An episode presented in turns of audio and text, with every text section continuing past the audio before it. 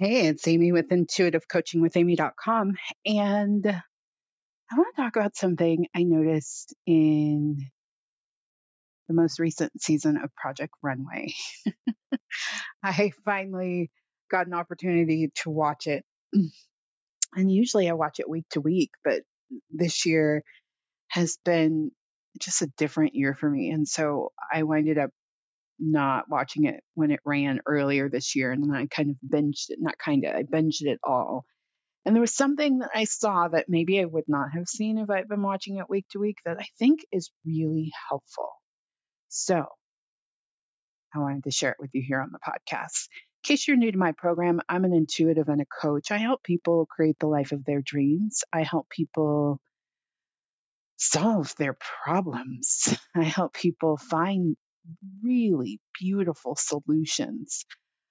And I help you do that in a way in which is efficient and loving. And yeah, it'll be challenging, but you'll have someone there with you, walking it out step by step.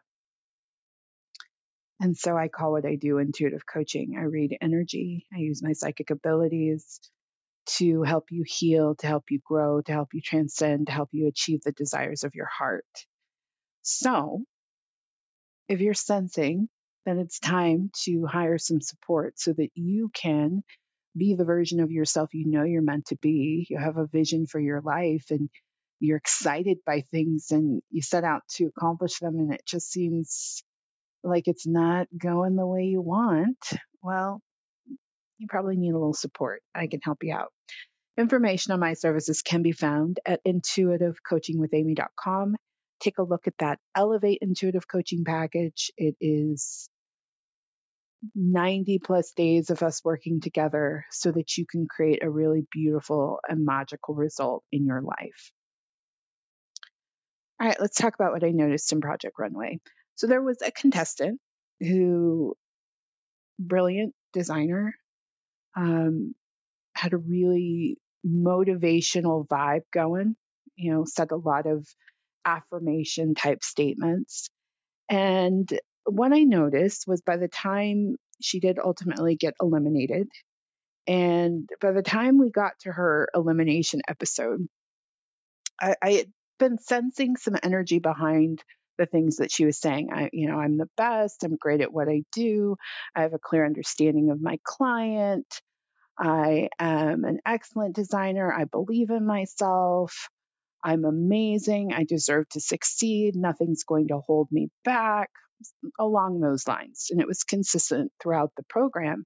But at the same time, on the flip side, when she was having like sidebar conversations, she was a bit coarse and harsh in her judgments of things, judgments of the way she was being judged for her work, and then by the time we got to the end, I I don't think her outfit was necessarily the worst in the episode, but the way she kind of shot back at the judges revealed to me something about affirmations.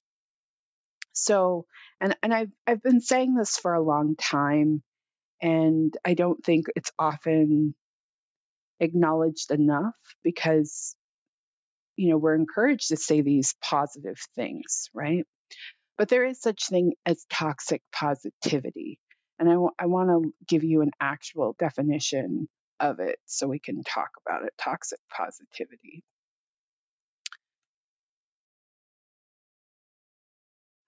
So, toxic positivity is the belief that no matter how dire or difficult a situation is, people should maintain a positive attitude. And while there are benefits to being optimistic and engaging in positive thinking, toxic positivity rejects all difficult emotions in favor of a cheerful, often falsely positive facade. So, and where did I take this from? This is from verywellmind.com. So here it was, she was doing this thing that we in the personal development space recommend, you know, even in psychology. I know a lot of my work more recently with therapists has always kind of led back to a mantra of some type. Now, where that kind of goes off the rails is if you haven't looked at what's underneath. So this woman, you know, had some hurt and some frustration and probably some wounds. And and I'm not making her wrong, we all have it, right? And some traumas and some insecurities and some maybe some areas where her self-esteem wasn't strong. And so you can't bypass doing that work with an affirmation. I wish we could. Believe me, I have notebooks and notebooks of affirmations. But really, we do need to go and look at the stuff underneath energetically and uh, spiritually and psychologically. And so, what I saw in this with, with this character was that she was saying all of this stuff, but the energy behind the affirmations and what she was, was saying was deep, deep hurt and resentment and pain. And I believe ultimately she manifested getting voted off. And she even said, she's like, I figured it was going to be me. Because we can't, and I've said this many times on the, uh, I've said this on the program many times, we can't fool the universe right? Our vibration is what it is. And it's okay if our vibration is lower and we need to go and do some work to shift that. And we do have a lot of tools and resources where we can chunk down the pain, the hurt, the wounding, right? And so then our we're planting our affirmations in fertile soil. And I, I think this is probably one, in my opinion, the biggest disservice that's that we see in the self-help personal development space when we're doing this work is that we we think an affirmation will will heal it well y- yeah it can but if there's some deep wounds on the other side of that affirmation that aren't being addressed it's not gonna it's not being planted in in fertile soil you know and and all you're going to get is some weeds and some dirty, nasty, uncomfortable weeds. And so I want to encourage anyone that is looking to uplevel their life and step into their power and maybe you are ready to transcend um, feeling like a victim or feeling like you can't or feeling like the world is keeping you small or any type of limitation that we might be putting on ourselves you're going to have to go in and, and and look at what's underneath. And some things will require some therapy, and some things you will be able to look at on your own, journal it through, um, maybe write a spiritual letter, do a releasing, some releasing work. But ultimately, you got to go on the journey, and there are no quick fixes. And um, there's no one and done uh, scenario with some of this stuff. Um, you know, our hurt or pain or wounds that hold a vibration are a ma- can, can easily be a mass of things, an entangling of things. And all we have to do is be committed to that process. And I do think spirit helps us out. I, I, I don't think it's just heavy lifting, slog, slog, slog, and then we can believe in ourselves. I, I, I do think that we get a lot of support along the way and things shift far more rapidly than it appears from the beginning of some type of healing and releasing and clearing journey. But it must be done. And um, stick with it. That's what I'll say. Because again, you know, I, I was reflecting on this woman and, and in no way am in judgment of her. I thought it was just a beautiful example of, of what often happens is that uh, we try to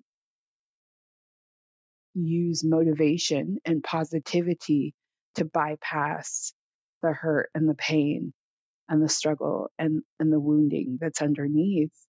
And we can't. We can't something has to shift within us. There, there, there has to be a releasing of that so that you can really see clearly and feel good, you know. And and this is probably the hardest thing to explain to people who come to me and want to create something who who maybe aren't clued into oh yeah yeah yeah yeah it's all me right? And and and I I get it. I I get it but I also think as I've said many times in this program I think that's the power in all of this is that if it's you right that that, that these perceived exterior exterior external limitations aren't in fact real. And that it's just a rearranging and a shifting of the energy within you. That's empowering. And all you got to do is get in there and do it and um and trust yourself because one of the things i do know when a client comes to me and we're working through something the ones that are the, the most successful is that they'll take any suggestion that I offer and they'll go and work it with the enthusiasm in which it was delivered to them. So, um, so I may say, hey, you need to explore this, look at this, release this, let go of this, heal this, right? And they will take that in. And the ones that really trust their intuition to do that work, they reach their utopia, their goal, their desire far faster eh, than the ones that like hear me and maybe they do a little bit or they tell themselves a story about they don't have time to do it or is it really necessary is it really that that bad and nothing's bad it's just is that energy leading you to what you want right and the and then the ones that avoid it altogether, which I, I don't have very many people in my world like that. Um,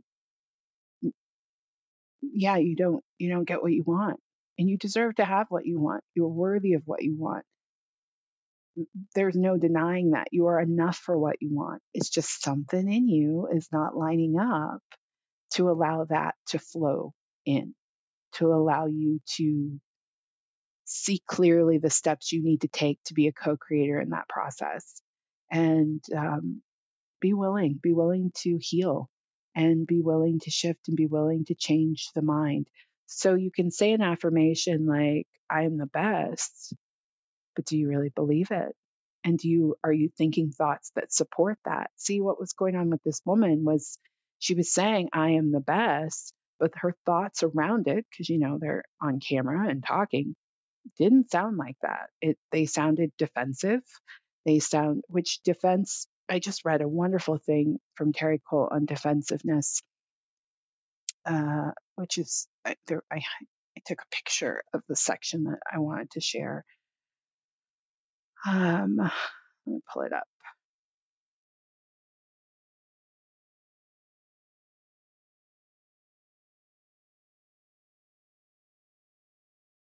So, so defensiveness is a response to danger, right? We think we're in danger. And so this is from Terri Cole. It's important to discern between being in actual imminent danger and what our ego perceives as danger, such as being wrong, fearing embarrassment, or looking foolish. We can physically activate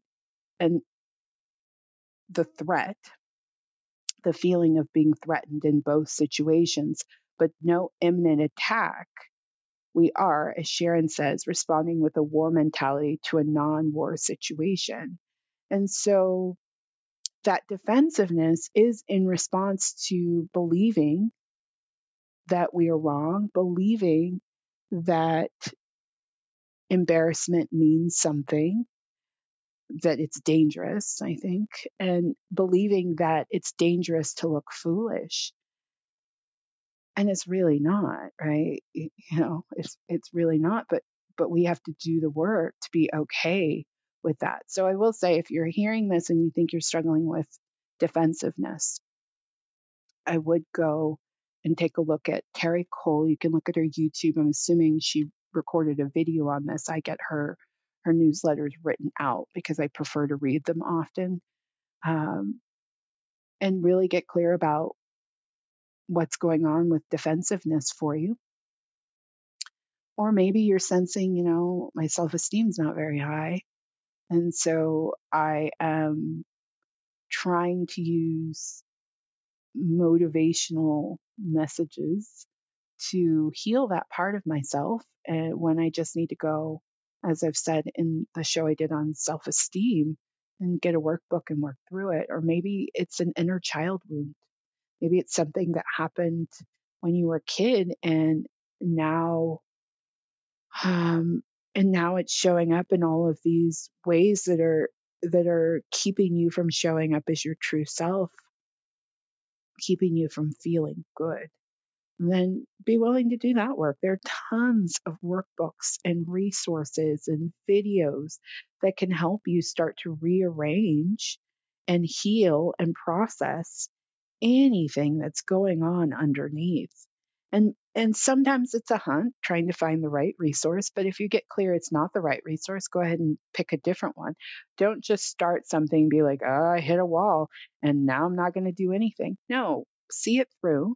So I, this is my recommendation as you're healing something and you maybe need to look at the psychological components and maybe you have feel like you've done enough therapy. I do I do believe that that can be a reality where you feel like, yeah, I've sat in front of a therapist enough and and this is something I, I need to do, you know, solo or or in the context of a, a workbook or journaling, then um, I would say whatever you buy, pray about it, or or whatever you download or or acquire. You know, I don't think you have to always buy a lot of this stuff pray about it, pray to be read to the led to the right source for you and then complete it. You know, even if you're you're finding that you have to uh, speed read some of the sections, do that, but would be willing to go through all of it because a shift will occur. Again, I say all this to you because I want you to have what you want. I believe we all deserve to have what we want. And the path to that may not be as smooth as a round of affirmations. And so be willing to look at what's underneath. All right, not again, not a very glamorous message here, but it is truthful and it's real. And I know 100% every time I do the work, I see the result.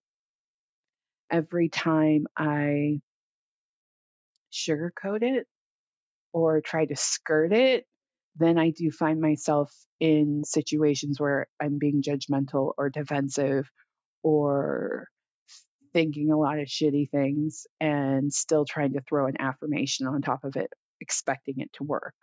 So that is Michelle. Again, I'm Amy of Intuitive Coaching with Amy. Thank you so much for listening.